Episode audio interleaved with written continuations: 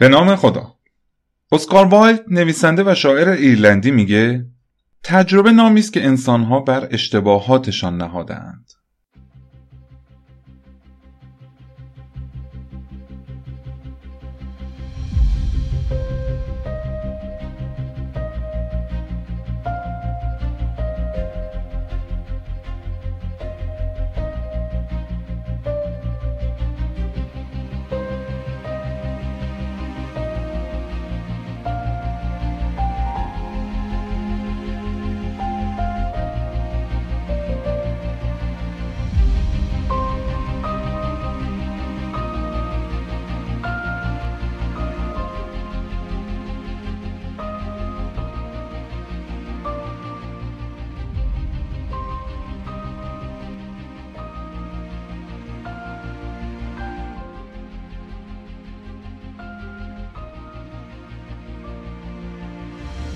سلام.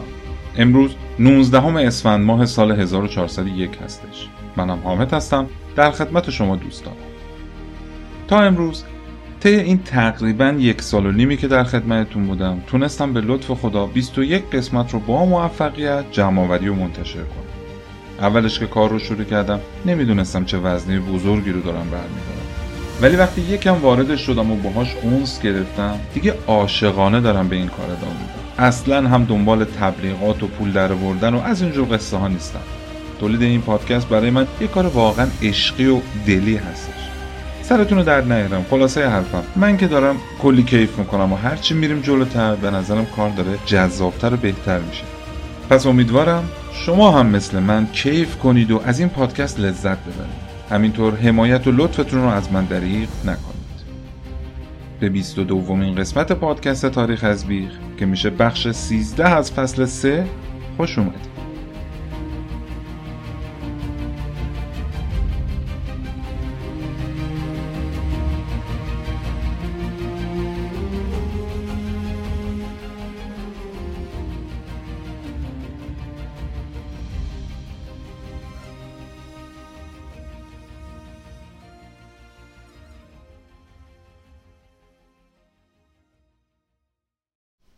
قصه ما به اونجایی رسید که داریوش پسر ویشتاس تونست با هر سختی که بود حکومت ایران و سلسله هخامنشی رو به دست بگیره.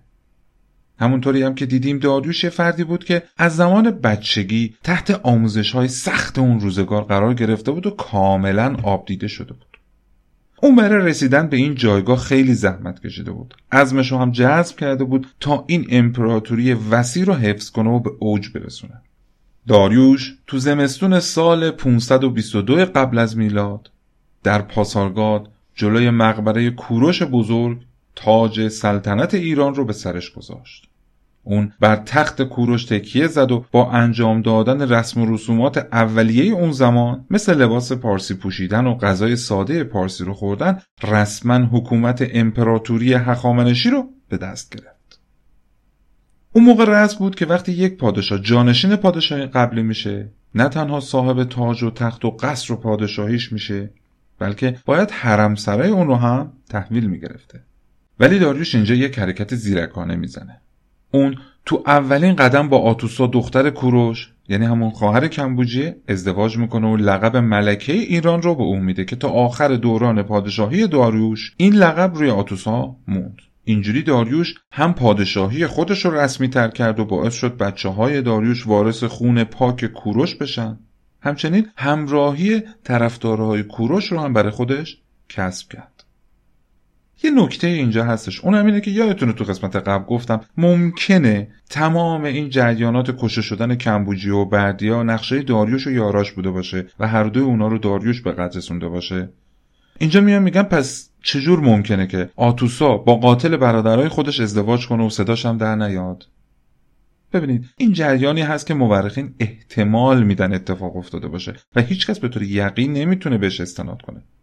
ولی یک سری از تاریخ شناسان میگن ممکنه داریوش تونسته قبل از اینکه علیه کمبوجی و بردیا کودتا کنه با آتوسا همدست شده و قول ملکه ایران رو بهش داده. شاید هم تهدیدش کرده. یا شاید هم اینقدر تمیز این کار رو انجام داده که حتی آتوسا هم متوجه نشده باشه. خلاصه تو تاریخ از این جور اتفاقا کم نیفتاده. برای به قدرت رسیدن خواهر برادر رو می‌کشه برادر پدر رو می‌کشه پسر پدر رو می‌کشه امثال اینجور چیزا خیلی اتفاق افتاده. بگذریم. دوران حکومت داریوش که حدود 36 سال طول کشید رو میشه نقطه اوج قدرت هخامنشی دونست. تو این زمان داریوش القاب داریوش شاه داریوش بزرگ داریوش اول شاه بزرگ شاه شاهان شاه پارس شاه بابل فرعون مصر و شاه کشورها رو تونست برای خودش کسب کنه. تا اون روزگار هیچ کشور و امپراتوری نتونسته بود چنین وسعت و قدرتی رو به خودش ببینه. داریوش چیزی رو به دست آورده بود که تا اون روز هیچ فردی هنوز مزهش رو نچشیده بود. سرزمینی رو که کوروش کبیر بنا گذاشت و از یک دهکده کوچیک تو پاسارگاد و انشان تبدیلش کرد به یک امپراتوری. قبلا گفتم امپراتوری به کشوری گفته میشه که توی اون کشور فرهنگا و ادیان و زبانهای مختلف رواج داشته باشه. وقتی کوروش تونست لیدیه رو تصرف کنه و کروزوس رو شکست داد هخامنشی تبدیل به یک امپراتوری شده با تصرف شرق ایران و بعدش هم شکست دادن بابل و غرب ایران این امپراتوری وسعت پیدا کرد. بعد از کوروش کمبوجیه که به پادشاهی رسید اونم راه پدرش رو ادامه داد و گسترش امپراتوری رو با تصرف مصر ادامه داد. ولی همونطوری که می‌دونیم کمبوجیه تو راه برگشت به ایران از دنیا رفت و نتونست مزه حکومت به این امپراتوری رو بچشه. اینجوری شد که داریوش اول حاکم سرزمینی شد که از نظر قدرت و وسعت تا اون موقع تو هیچ جایی از جهان سابقه نداشت. به طب نگه داشتن این امپراتوری اصلا کار ساده ای نبود. به طوری که میگن کمتر پادشاهی تو کل تاریخ ایران پیدا میشه که به اندازه داریوش در زمان به تخت نشستن به مشکل برخورده باشه. شاید اگه داریوش هم یه شاهزاده بود که تو ناز و نعمت بزرگ شده بود و به صورت موروسی صاحب تخت پادشاهی شده بود بعدش هم تو شروع حکومتش با اون همه مشکل مواجه می‌شد نمی‌تونست از پسشون بر بیاد و پا می‌کشید. ولی اون کسی بود که همونطوری که تو قسمت قبل گفتم از بچگی آموزه های لازم رو دیده بود.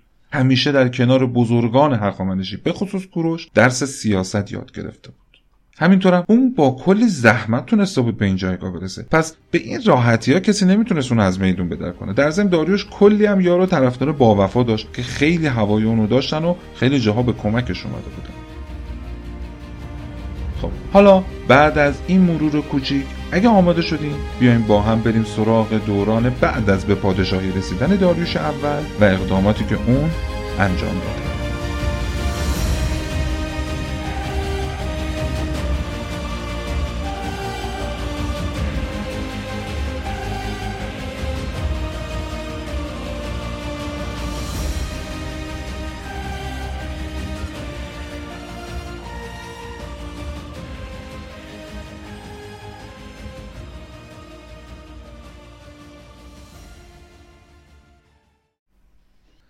طی اولین حرکت طرفدارای داریوش تونستن همه یارای بردیا رو از بین ببرن تا خیالشون از بابت پایتخت سلسله هخامنشی راحت بشه و تو اولین قدم قدرت و توان بالای خودشون رو به رخ همه حریفا کشیدن. داریوش وقتی به حکومت رسیده بود که تمام ممالک زیر سلطه هخامنشی دوباره حس استقلال طلبی کرده بودن و می‌خواستن از این امپراتوری جدا بشن. اونا می‌خواستن به حال و اوضاع قبل خودشون برگردن و برای خودشون یک کشور مستقل بشن. در نتیجه تو هر قسمت از امپراتوری یک کودتا و شورشی به وجود اومد. هر طرفی یکی بلند شد ادعای استقلال کرد. تازه بعضیاشون هم طلب پادشاهی کل ایران رو داشتن. اونا می‌خواستن با کنار زدن داریوش جانشین کوروش و کمبوجیه بشن.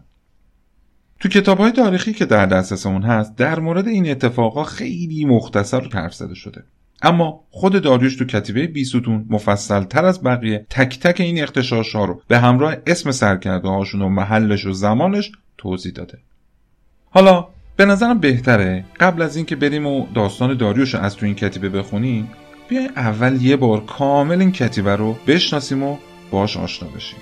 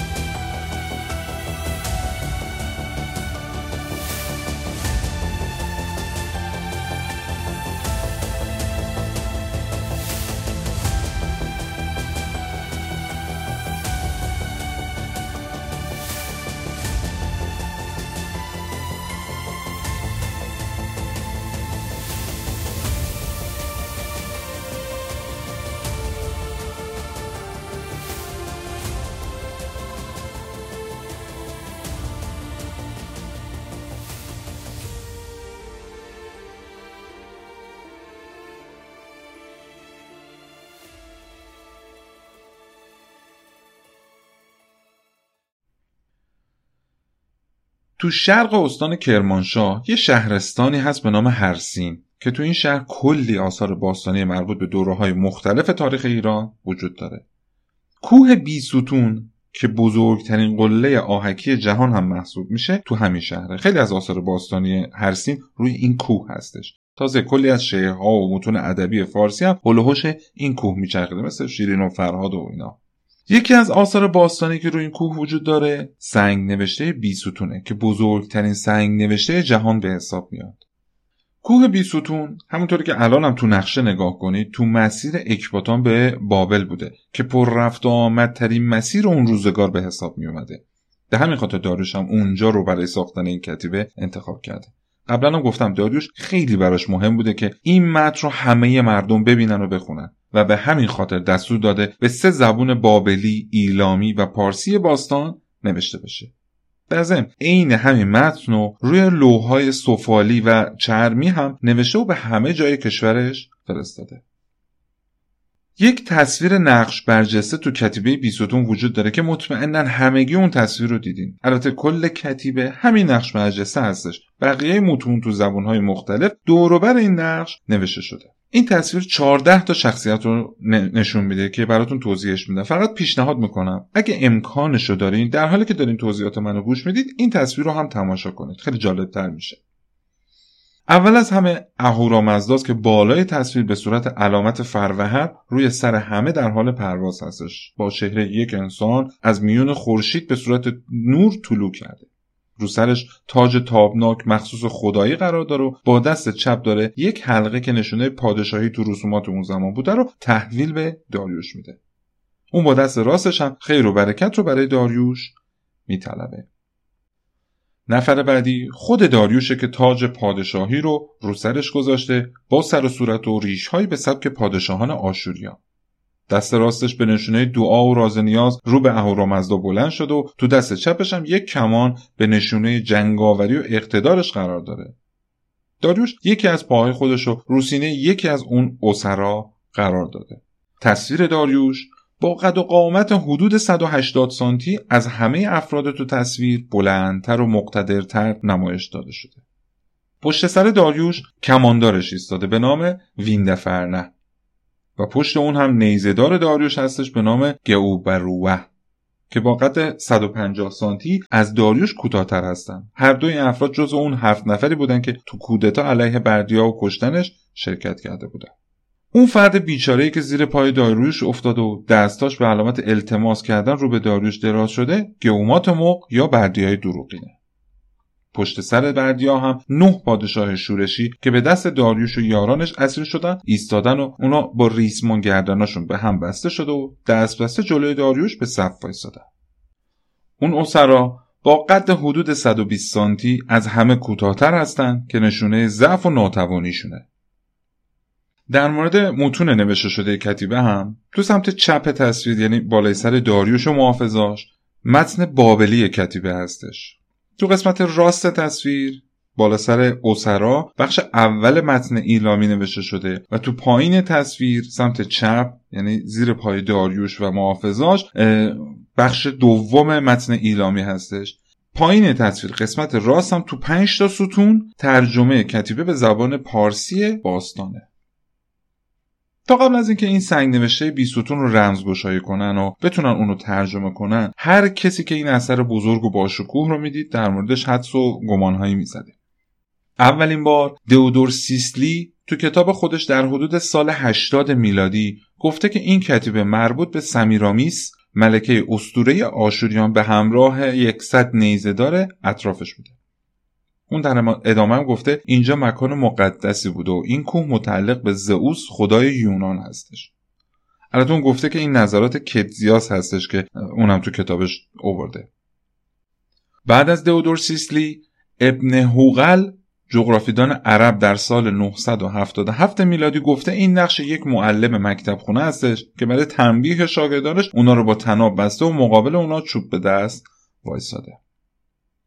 تو سال 1794 میلادی یعنی 230 سال پیش یک ژنرال فرانسوی اون دایره بالدار که بالای کتیبه هست رو امروز فهمیدیم که علامت فروهر هستش. اونو حضرت مسیح دونسته و بقیه افراد رو هم دوازده هواریونش معرفی کرده.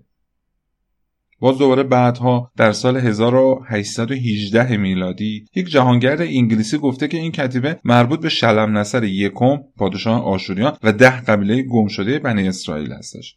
همین داستان شلم نصر یکم و ده قبیله گمشده بنی اسرائیل هم داستان جالبیه. تو اینترنت سرچ کنید می‌تونید بخونید. این مواردی که بهشون اشاره کردم معروف ترین حدسیاتی بوده که در مورد این کتیبه زده شده. کلی حرف و حدسای دیگه هم بوده که دیگه از حوصله این پادکست خارجه. فاصله این کتیبه از سطح زمین حدودا 100 متر میشه توی دیوار سنگی صاف.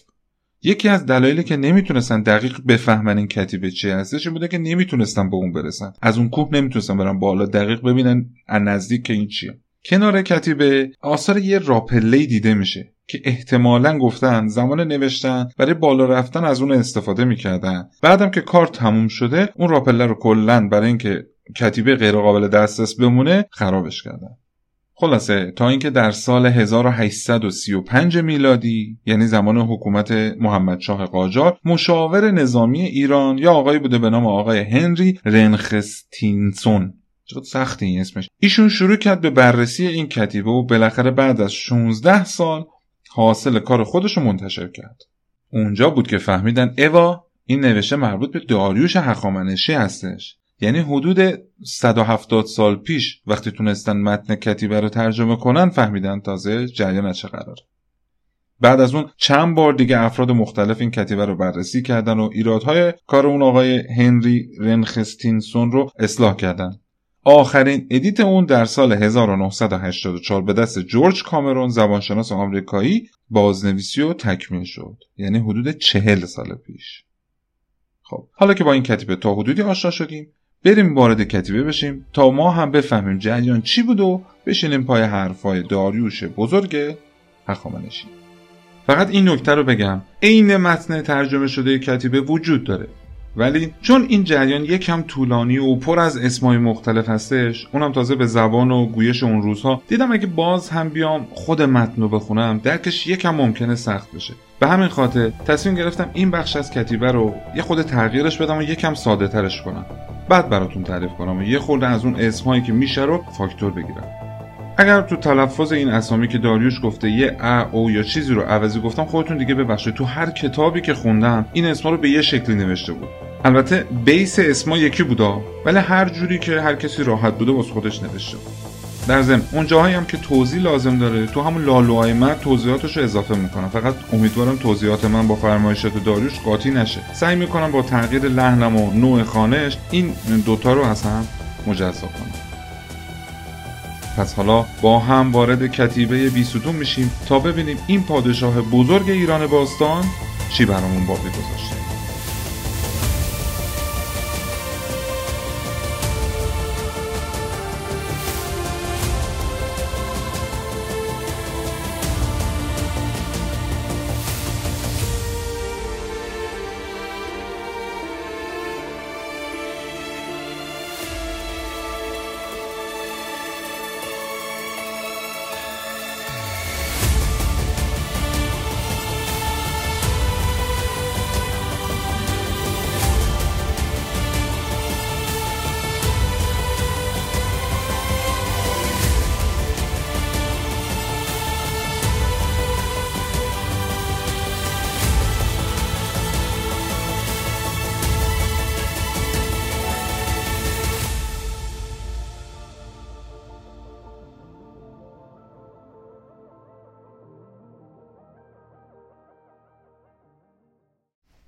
داریوش تو این کتیبه بعد از معرفی خودش و خاندانش اسم تمام مملکت هایی که زیر سلطه هخامنشیان بوده رو تک تک نام می‌بره.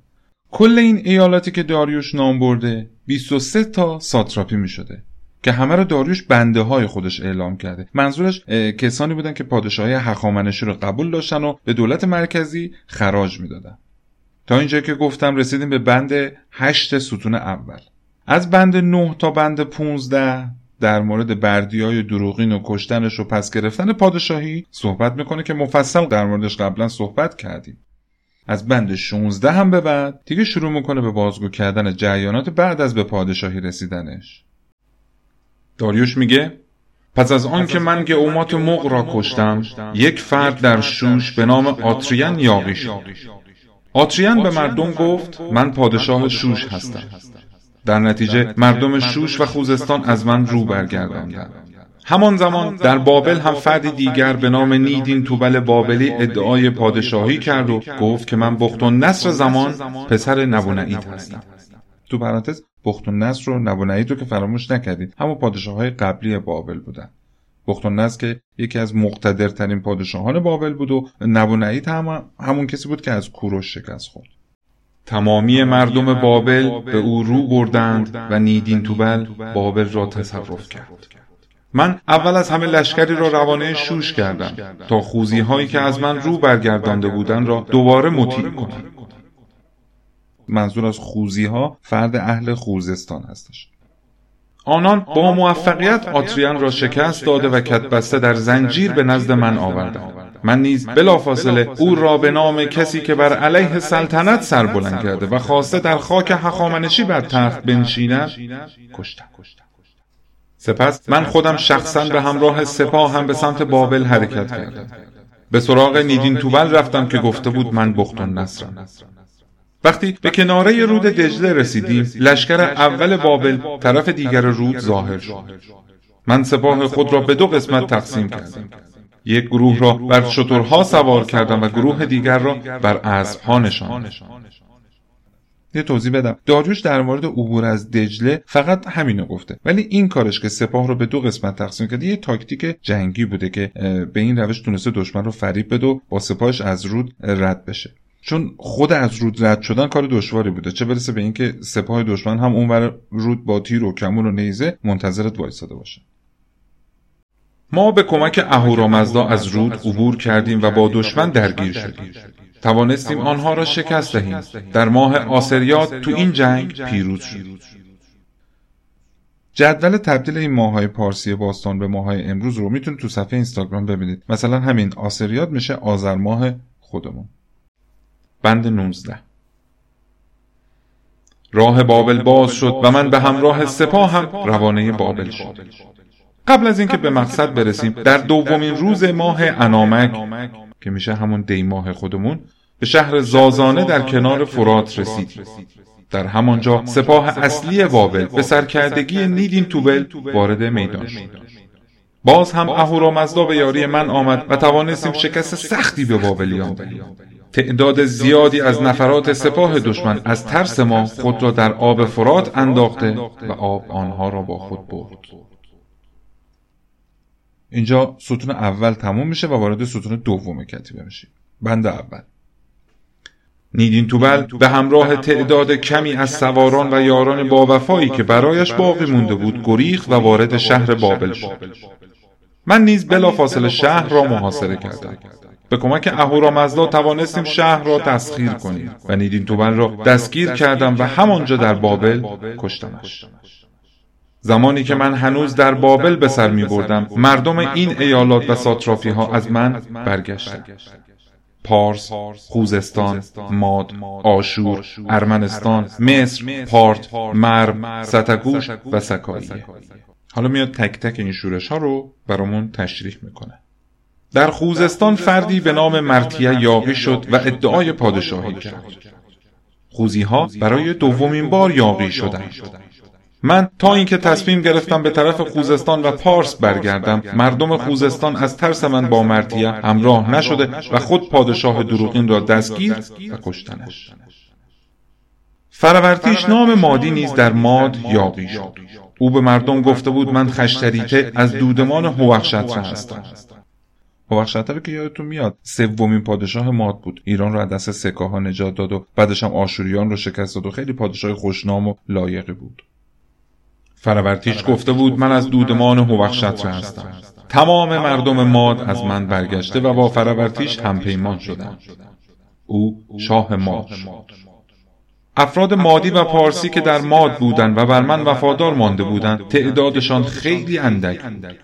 به همین دلیل من قشونی از اینجا فرستادم تا به آنها بپیوندند به لطف اهورامزدا. در روز ششم ماه انامک قشون فرستاده من بر سپاه دشمن غلبه کرد. یاران من بعد از پیروزی در ماد ماندند تا من هم به آنها بپیوندم. هنوز پیروزی کامل بر ماد حاصل نشده. ببینید دوم ماه انامک که میشه دیماه تو بابل پیروز شده یه سپاه دیگه ششم انامک تو ماد داشته جنگ می‌کرده. بند هفت از ستون دوم. مردم ارمنستان هم یاقی شده بودند. من یکی از فرماندهان خودم که ارمنیال اصل بود را با سپاهی روانه ارمنستان کردم. آنان وقتی به ارمنستان رسیدند مردم آنجا جلوی ایشان را گرفتند. ولی باز هم اهورامزدا به ما کمک کرد و سپاه من در روز ششم ماه تورو اهر که میشه همون اردیبهشت خودمون ارمنی ها را مطیع ما کردند. بعد از چند روز آنها مجدد علیه ما شوریدند و سپاه فرستاده من برای دومین بار در هجدهم تورو اهر آنها را شکست دادند اهالی ارمنستان باز هم کوتاه نیامدند و برای سومین بار به سپاه من حمله ور شدند. آنها این بار در ارمنستان در قلعه به نام اوهیا با هم درگیر شدند. باز هم سپاه من پیروز میدان شد. بعد از آن من برای ختم قائله ارمنستان سپاه دیگری به سرکردگی یکی دیگر از یاران پارسی خودم به ارمنستان فرستادم تا به کمک سپاه اولم بروم آنها توانستند در اواخر ماه تورو اهر شکست سختی به ارمنی ها بدهند. یه توضیح بدم. داریوش هنوز تو بابله. یه سپاه فرستاده به ماد و یک سپاه فرستاده به ارمنستان. هر دوی اونا هم پیروز شدن ولی هنوز کار تکمیل نشده. فقط تونستن دشمن رو ساکت نگه دارن و منتظرن تا خود داریوش بیاد و پیروزی رو کامل کنن. خب برگردیم دوباره تو کتیبه. بند دوازده از ستون دوم. من از بابل حرکت کردم به سمت ماد و به سپاه خودم پیوستم. فرورتیش مادی به همراه قشون خود به قصد من آمد و جنگ کردیم در روز 26 آدوکانیش که میشه فروردین شکست فاحشی به فرورتیش و یارانش دادند فرورتیش به همراه چند تن از یاران نزدیکش به ری فرار کرد که در ماد است همین شابدالعظیم خودمون ها. حالا یه توضیح کوچیک راجبش بدم. شهر ری که دو دوره های مختلف اسمای گوناگونی هم داشته مثل راگا راکس رقه شیخ و بلاد ری و کلی اسامی دیگه قدمت حدود ده هزار ساله داره. یعنی برمیگرده به سال 8000 قبل از میلاد. این شهر تو زمان هخامنشیان جز ساتراپی ماد محسوب می شده که در شرق ماد بوده و بزرگترین و معروفترین شهر مادم به حساب می اومده تو اوستا اومده که ری سیزدهمین شهری هستش که در جهان ساخته شده. با اینکه ری این همه قدمت داره و همیشه یکی از شهرهای مهم ایران بوده ولی به جز یک دوره خیلی کوتاه در زمان سلجوقیان هیچ وقت پایتخت ایران نبوده. خب این هم یه توضیح مختصر راجع به شهر ری که به نظرم دونستنش خالی از لطف نبود. برگردیم تو کتیبه. داریوش تو ادامه میگه من هم گروهی را فرستادم و فرورتیش را دستگیر کرده و به نزد من آوردنش من گوشها بینی و زبانش را بریدم. چشمهایش را درآوردم سپس با خودم به اکباتان برده و به صلیب کشیدمش همه همدست های او را نیز در اکباتان به دار آویختم و کشتم. دارش اینجا اولین باریه که خیلی خشنتر از دفعات قبل علیه این شورش کننده ها حرف زده که به نظرم این به خاطر حساسیت زیاد ماد برای اون زمان بوده. خب ببینید داریوش تو حدود دیماه یه سپاه فرستاده به ماد پیروز شدن. منتظر داریوش هستن. تو همین حین یه سپاه فرستاده به ارمنستان. جنگ ارمنستان طولانی تر شده. قبل از اینکه خبر پیروزی سپاهی که رفته به ارمنستان برسه خودش رفته به ماد و تو فروردین کار مادو تموم کرده.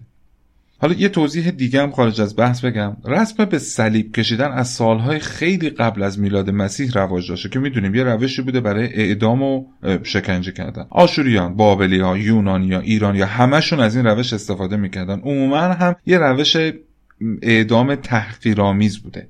وقتی می‌خواستن کسی رو مثلا به وضع خیلی فجیعی اعدام کنن از این روش استفاده می‌کردن که اصطلاحا بهش مصلوب کردن یا به سلابه کشیدن هم می‌گفتن. اکثرا وقتی یه جاسوس یا یه خائن یا یه چیزی توی مایه ها رو دستگیر می‌کردن برای اینکه اونو به اشد مجازات برسانن میفرستادنش پای صلیب. حالا خیلی با خود به صلیب کشیدن و مدل های مختلفش که خیلی هم روش های مختلفی داشت کاری نداریم. فقط اینکه خواستم بگم این مدل مجازات مختص مسیحیت و حضرت عیسی نبوده خیلی سالهای قبل از اون هم این روش استفاده می شده خب دوباره برگردیم توی کتیبه. بند چهارده از ستون دوم. ساگارد که الان دقیق معلوم نیست کجا بوده احتمالا یه شهری بوده بین ماد تا پارت یعنی مثلا بین تهران تا خراسان امروزی. یا میگن شاید جایی بوده تو آذربایجان. در هر صورت داریوش اونا رو هم مادی می‌دونه و قیام اونا رو ادامه قیام فرورتیش رو ارمنستان دونسته. در ساگارد فردی بر من یاقی و گفت که شاه ساگارد است من هم فورا لشکری از پارسی ها و مادی ها به سمت او فرستادم. به یاری اهورامزدا قشون موافق با من بر قشونی که از من رو برگردانده بودند پیروز شدند. یاران من فرمانده ساگارتی ها را نزد من آوردند. من گوش ها و بینی او را بریدم و یکی از چشمایش را درآوردم.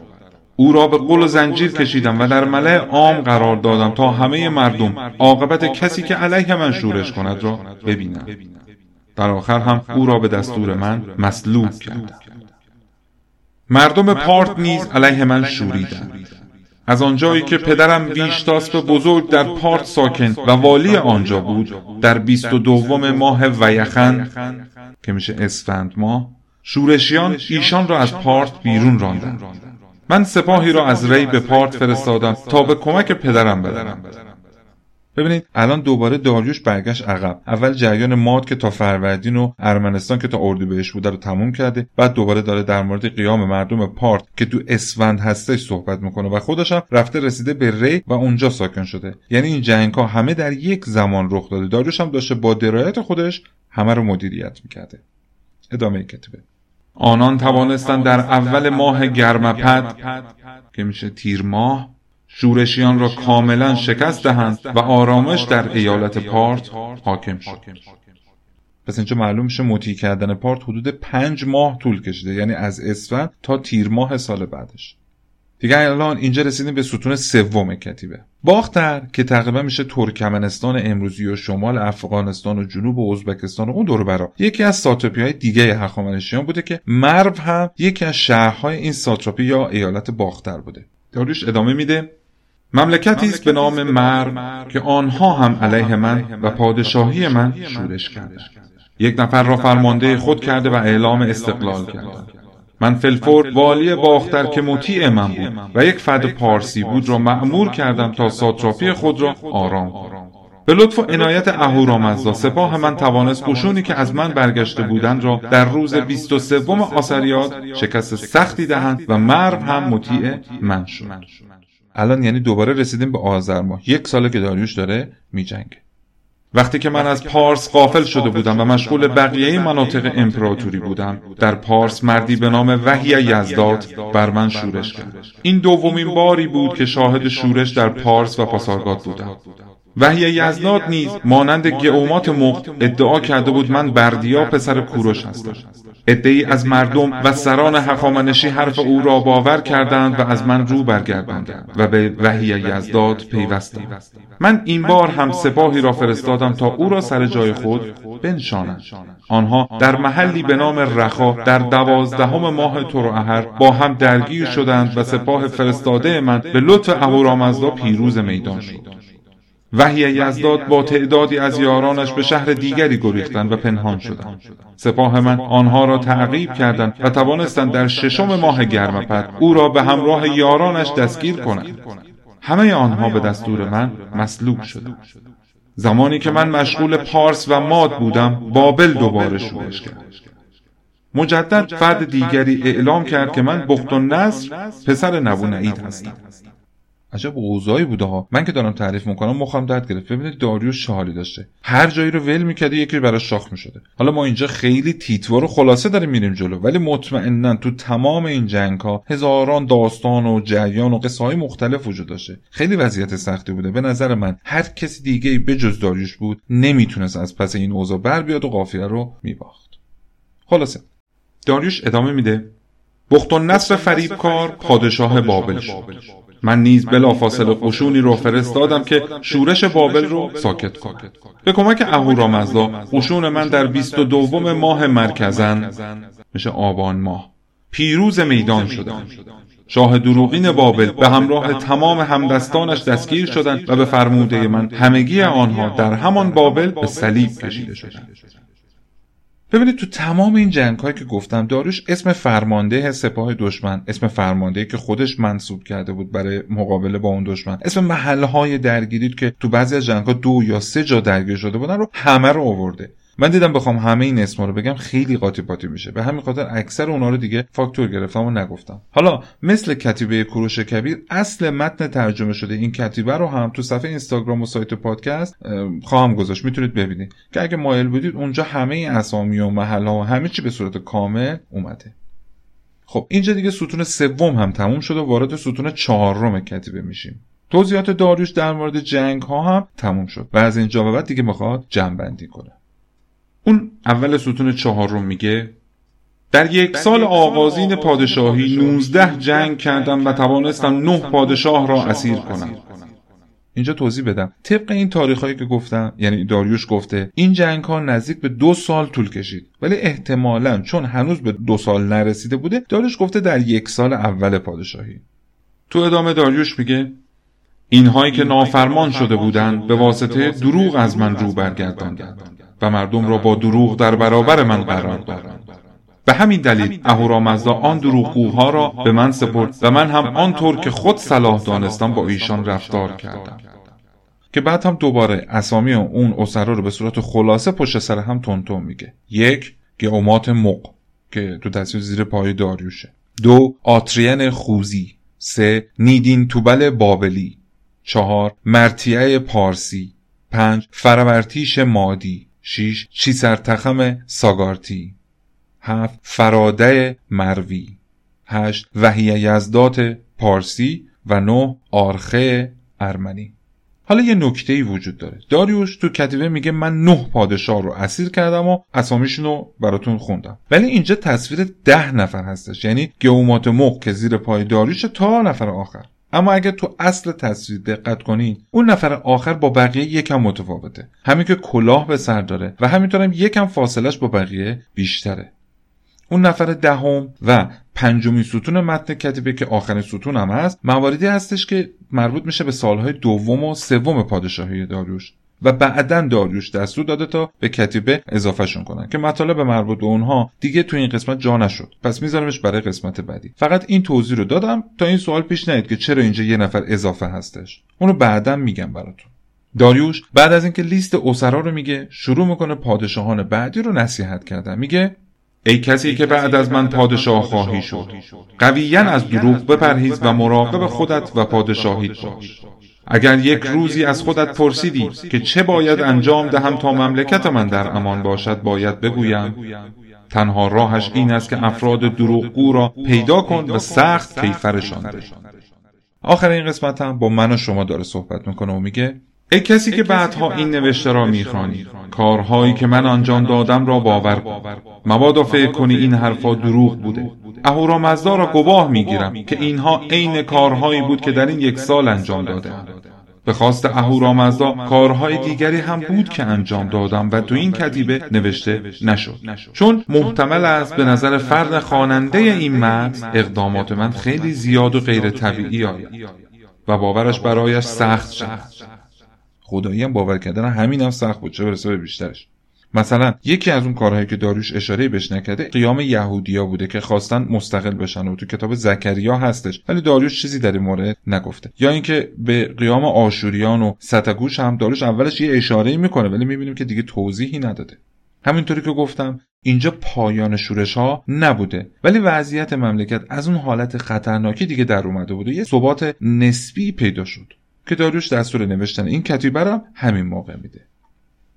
خب دیگه اینجا قسمت اول فرمایشات داریوش تو سنگ نوشته بزرگی بیستون در مورد شورش ها و اختشاش های یک سال اول پادشاهیش تموم شد. ولی هنوز این جنگ ها تموم نشده که ما بقیهش رو می‌ذاریم برای قسمت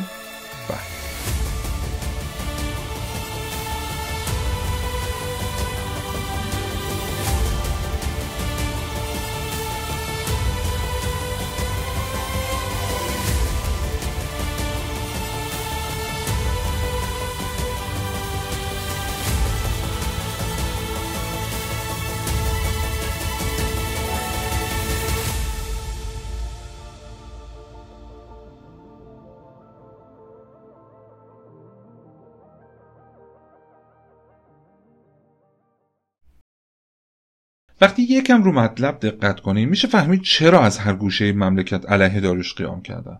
اولا وقتی حکومت از یه خاندان یا یه طایفه به یه گروه دیگه می‌خواست برسه این طبیعیه که هر کسی ممکنه تو خودش اینو ببینه که منم می‌تونم پادشاهی رو به دست بگیرم و بخواد قد علم کنه. نمیشه گفت صد درصد این شورش ها نشونه مخالفت مردم با داریوش بوده. یک سری از اونها حتی رقیب داریوش به حساب می اومدن از خلای قدرت استفاده کردن تا تاج و تخت رو تصاحب کنن. دوما مردم جاهای مختلف کشور بعد از اینکه کوروش کمبوجیه و بعدیا کشته شدن دیدن حالا که مملکت صاحب نداره به ما هم استقلال خودمون رو برگردونیم. برگردیم به حالت قبلی که بودیم. سوما خیلیا نمی‌خواستن برن زیر پرچم داریوش. اونو قبول نداشتن. اونا داریوش رو یک فردی می‌دیدن که به وسیله کودتا یاقی شده بود و حکومت رو به دست گرفته بود. ولی داریوش تونست با قدرت و درایت خودش اول اینکه تمام شورش ها رو حالا به هر دلیلی که شکل گرفته بود رو سرکوب کنه و دومم این که به مرور انقدر کارهای مثبت انجام داد. حالا تو قسمت های بعد بهش می‌رسیم. دیگه نظر مردم رو نسبت به خودش کاملا تغییر داد. اون تونست خودش رو تبدیل به یکی از محبوب ترین پادشاهان تاریخ ایران بکنه. ولی خب تو تمام این جنگ ها اون مجبور بوده از خشونت استفاده کنه وگرنه هرگز نمی‌تونست کشور رو جمع جور کنه. تو هر کدوم از این 19 جنگی که داریوش نام برده بین هزار تا 6 هزار نفر از سپاه دشمناش فقط کشته شد. خیلی تعداد زیادیه. تا اینکه داریوش تونست جا پای خودش رو صفر کنه. امروز اگر کسی این حرکت رو بکنه اصلا کارش مورد تایید نیستش. ولی خب داریوش اون روز اینجوری تونسته قدرت خودش رو نشون بده و راه دیگه ای نبوده. یا باید کلی از بخش های کشور که به دست آورده رو بیخیال می‌شد یعنی باید به یک صلح پر از سرفکندگی تم می‌داد یا با خشونت تمام رو حفظ می‌کرد. ولی داریوش فقط یه چیز رو می‌دید و اون هم قدرت و صلابت ایران بود که داشت از بین می‌رفت. و می‌خواست به هر نحوی شده اونو برگردونه. ببینید خلاصه جنگ بوده. قبلا هم گفتم نمی‌شده خیلی شیک و مجلسی بره شورش ها رو ساکت کنه. ولی از اون طرفم نمی‌دونم واقعا کار درستیه برای اینکه بتونی به قدرت برسی کلی آدم بکشی یا نه. یعنی حداقلش اینو خوب می‌دونیم که داریوش درست اولش کلی خشونت به خرج داده ولی بعدها خواهیم دید که جبران می‌کنه. تازه یه نکته دیگه هم بگم. داریوش و یک سری از اون پادشاهایی که ازش شکست خورده بودن گفتم اینا رقیب هم بودن. اومده بودن حکومت امپراتوری ایران رو به دست بگیرن. ولی همین شکست خوردن اونا از داریوش نشون میده که حتی همون همشهری های اونا یعنی همون پادشاهایی که شکست خورده بودن مردم بومی اون مناطق به اون حکومت محلی که می‌خواست تشکیل بشه و مستقل بشه کمک نکردن. این نشونه اینه که مردم اونجاها بیشتر راقب بودن که همچنان زیر سلطه هخامنشیان باقی بمونن. چون حکومت کوروش رو دیده بودن و از هخامنشی جماعت بد ندیده بودن.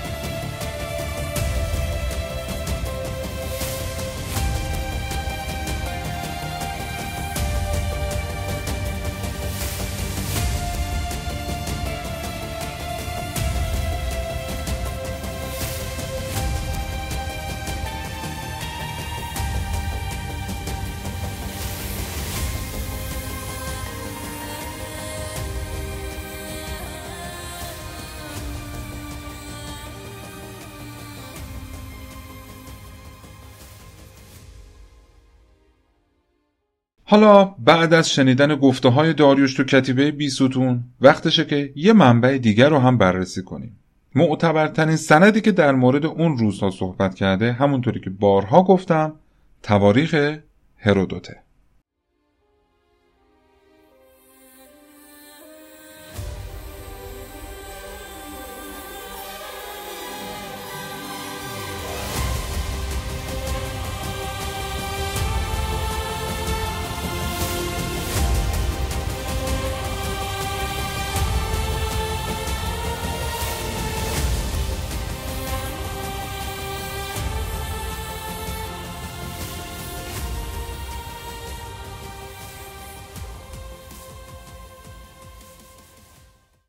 هرودوت تو جلد سوم کتاب تواریخ از بند 150 تا 160 داستان آغاز پادشاهی داریوش رو تعریف می‌کنه. شروع شورش ها رو از بابل گفته.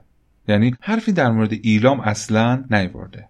هرودوت میگه بعد از پادشاهی اسمردیس موق یعنی همون بردی های دروغین بابلی ها علیه داریوش به صورت مخفیانه شورش کردن هرودوت میگه مردهای بابلی تمام زنها و همسران خودشون رو کشتن و اونها فقط مادراشون رو زنده نگه داشتن و یکی از همسراشون که از بقیه عزیزتر بوده سوگلیشونو اونم به خاطر پخت و پز و کارهای خونه بوده. اونا به این خاطر این کارو کردن که برای زمان مبارزه با داریوش آزوقه کم نیارن.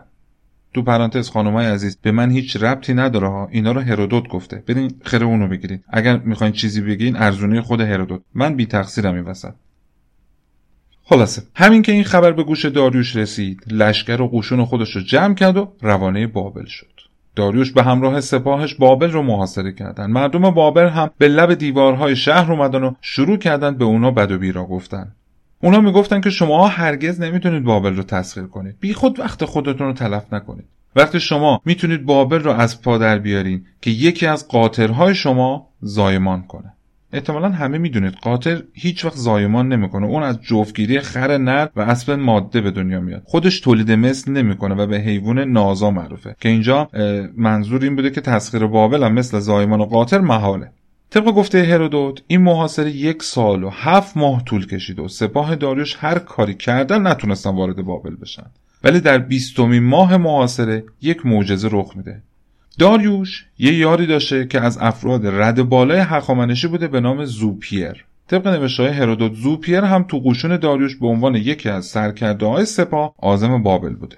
یک روز به زوپیر خبر میدن که یکی از قاطرهای اون زایمان کرده. اونم اولش باور نمی‌کنه. ولی وقتی میره بالای سر قاطر رو با چشمای خودش می‌بینه باور می‌کنه و یاد حرف بابلیا میفته که اول معاصره چی گفته بودن. یعنی خدایی من نمی‌دونم این هرودوت این رو از کجا در میاره البته در مورد این داستان می‌دونم از کجا اومده. حالا بریم جلوتر میگم بهتون. خلاصه زوپیر وقتی می‌بینه قاطرش زایده مطمئن میشه که تسخیر بابل نزدیکه. با خودش میشینه فکر می‌کنه و یک راهکار پیدا می‌کنه تا بتونن به بابل نفوذ کنن. اون تصمیم می‌گیره خودش رو ناقص کنه و در همین راستا گوش و بینی خودش رو می‌بره و موهاش رو به وضع خیلی بدی کوتاه می‌کنه. در آخرم بدن خودش رو با شلاق سیاه و کبود می‌کنه. بعد با همون وضعیت میره به خدمت داریوش. داریوش وقتی اوضاع زوپیر رو می‌بینه از اینکه یکی از یاران رد بالای هخامنشی و سپاهش به این روز افتاده عصبی میشه. فریاد می‌زنه که کی با تو این کارو کرده؟ زوپیر میگه به خاطر متلک هایی که بابلیان به ما میگن من خودم این کارو کردم. داریوش میگه تو دیگه چقدر احمق و نادانی؟ فکر کردی با ناقص کردن خود دشمن دلش به حال ما میسوزه و تسلیم ما میشه؟ این کارا نشونه دیوانگی تو هستش. زوپیر هم نقشه خودش رو به داریوش میگه. فردای اون روز زوپیر طبق نقشه که داشتن به صورت یک فرد فراری خیلی با ترس و لرز خودش رو به دروازه های بابل میرسونه. اونا وقتی ازش می‌پرسن که تو کی هستی؟ چی می‌خوای؟ زوپیر هم در جواب خودش رو معرفی می‌کنه و میگه که من از دست پارسی ها به شما پناه آوردم. اونا هم دلشون به ره میاد و زوپیر رو به مجمع خودشون راه میدن. اونم وقتی به سران و بزرگان بابل می‌رسه به اونا میگه که من وقتی به داریوش گفتم که ما باید دست از محاصره بابل بکشیم چون بابل غیر قابل نفوذه اونم این بلا رو سر من آورده. منم از دست اونا فرار کردم و به جمع شما پیوستم. تا این کار داریوش بی جواب نمونه. من از تمام فنون و رموز سپاه هخامنشی مطلع هستم. به همین خاطر اومدم با کمک کردن به شما انتقامم از اونا بگیرم. تو همین مدت کوتاهی که زوپیر تو بابل بود تونست حسابی نظر بزرگان بابل رو به خودش جلب کنه. اون طبق قراری که با داریوش گذاشته بودن دو سه بار به عنوان فرمانده سپاه بابل با سپاه داریوش جنگید و پارسی ها رو به ظاهر شکست داد و تونست حسابی بابلی ها رو شیفته خودش بکنه. رهبری ارگ بابل و سپه سالاری قشون بابل رو به اون سپردن. تو همون روزی که داریوش با زوپیر قرار گذاشته بودن سپاه اصلی پارسی به سرکردگی خود داریوش به بابل حمله کرد. زوپیر هم طبق نقشه عمل می‌کنه و راه رو برای پارسیا باز می‌کنه که به راحتی داریوش و یارانش موفق باشن بابل رو تسخیر کنن. به گفته هرودوت داریوش بعد از تسخیر بابل دستور میده که تمام دیوارهای بابل و دروازه های شهر رو خراب کنن تا اگر باز هم بابلی ها حوس شورش کردن سپاه هخامنشی پشت دروازه های شهرگیر نکنن. به دستور داریوش همه بزرگان بابل اعدام شدن ولی به سایر مردم بابل اجازه دادن تا به زندگی عادی خودشون ادامه بدن. هرودوت ادامه میده به خاطر اینکه تعداد زنهای بابلی کم شده بود. گفتم که اونا به خاطر اینکه بتونن در برابر حمله و محاصره داریوش طاقت بیارن به جز یکی از زنهاشون و مادرشون بقیه‌اشو کشته بودن. حتی به قول هرودوت. داریوش دستور میده از قبیله های اون دور اطراف حدود پنجاه هزار نفر زن بفرستن به بابل. بعدم داریوش اعلام می‌کنه من حاضر بودم 20 شهر مثل بابل رو بدم ولی شاهد ناقص شدن یار وفاداری مثل زوپیر نباشم. و بعد هم برای تشکر کلی پاداش هایی بهش میده که جزو بزرگترین افتخارات پارسی ها به حساب می اومده و مادام العمر والی بابل قرار میدادش. حالا به خاطر این اختلاف نظری که بین گفته های هرودوت و داریوش وجود داره محققین شروع کردن به بررسی مسائل تا ببینن کدوم یکی از اینها درستتر می‌تونه گفته باشه. بابلیا همیشه عادت داشتن که بالای قراردادهای مکتوب شدهشون انتهای تاریخ ها اسم پادشاهی که تو اون موقع حاکم بوده رو هم ذکر می‌کردن. یعنی زمان حکومت یک پادشاه رو به عنوان یک قسمتی از تاریخ اون روز می آوردن یادتون از در مورد زمان فوت کوروش کبیر هم دو تا لوح پیدا شده بود تو بابل که یکی مربوط می‌شد به زمان پادشاهی کوروش و یکی هم مربوط می‌شد به زمان پادشاهی کمبوجیه که با هم 21 روز اختلاف داشتن که نتیجه گرفته بودن کوروش کبیر تو فاصله همین 21 روز از دنیا رفته و کمبوجیه پادشاه شده. اینجا هم باز همون داستانه. یک لوح پیدا شده که روی اون نوشته روز دهم از ماه هفتم سال مصادف با اولین سال سلطنت بخت نصر. باز یک لوح دیگه پیدا شده که اون هم به ماه نهم سالی که در اون زمان بخت و نس حاکم بوده اشاره می‌کنه. ولی یک سند دیگه پیدا شده که در ماه یازدهم میگه داریوش پادشاه بابل بوده. پس این نشون میده حد اکثر بخت و نصر چهار ماه بوده که تو بابل حکومت می‌کرده. و این ادعای هرودوت که گفته فقط محاصره بابل توسط داریوش 20 ماه طول کشیده نمی‌تونه درست باشه. تازه داریوش تو همین فاصله سه یا چهار ماه متوجه شورش بابل شده. با سپاهش راه افتاده اومده سمت بابل. یک بار کنار دجله جنگ کردن. دوباره رفتن تو شهر زازانه یه بار دیگه جنگ کردن. وقتی که سپاه هخامنشی پیروز شده تازه بابل به وسیله داریوش و سپاهش محاصره شده. که باز هم طبق اسنادی که پیدا شدن میگن زمان محاصره بابل نمی‌تونه بیشتر از چهار روز بوده باشه. پس وقتی در نتیجه. این زمان چهار روز باشه دیگه نیاز به زوپیه رو نقشه که کشیده و این داستان نیست. یعنی میشه اون حرفای هرودوت رو همه رو رد کرد. حالا این داستان هرودوت از کجا اومده؟ این آقای زوپیر که یکی از فرمانده های سپاه هخامنشی بوده یه نوهی داشته که در زمان حکومت اردشیر یکم یعنی حدود 80 سال بعد از این زمانی که ما داریم الان در موردش صحبت می‌کنیم اون از ایران اون نوهه از ایران فرار می‌کنه و به یونان پناه می‌بره. بعضی از مورخین معتقد هستند که این داستانیه که نوه زوپیر برای اینکه خانواده خودش رو ارج و قرب بده ساخته و برای هرودوت که اونم تو یونان بوده تعریف کرد و مکتوب شده. یه ایراد دیگه هم که به نوشته هرودوت گرفته میشه اینه که ایشون گفته بود داریوش دستور میده تمام دیوارها و دروازه های شهر خراب بشه. ولی زمانی که اسکندر مقدونی به ایران حمله می‌کنه در مورد دیوارهای مستحکم و غیرقابل نفوذ بابل صحبت می‌کنه و اینکه فرض کنیم داریوش اون دیوارها رو خراب کرده و بعد دوباره یه پادشاه دیگه اومده اونا رو ساخته خیلی بعیده چون اصلا کار منطقی به نظر نمیاد. خلاصه اینکه با توجه به همه این تحقیق ها فهمیدن که حرفای هرودوت بیشتر از اینکه بخواد تاریخ رو برامون بگه شبیه به قصه است.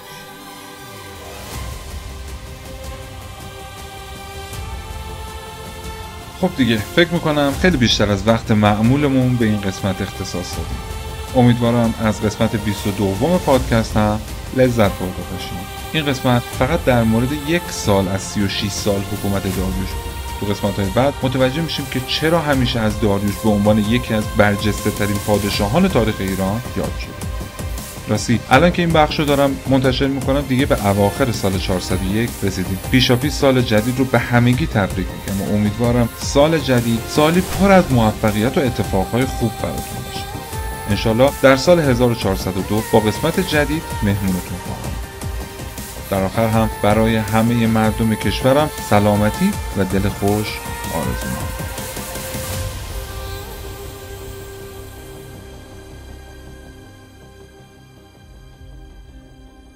پادکست تاریخ اسپیک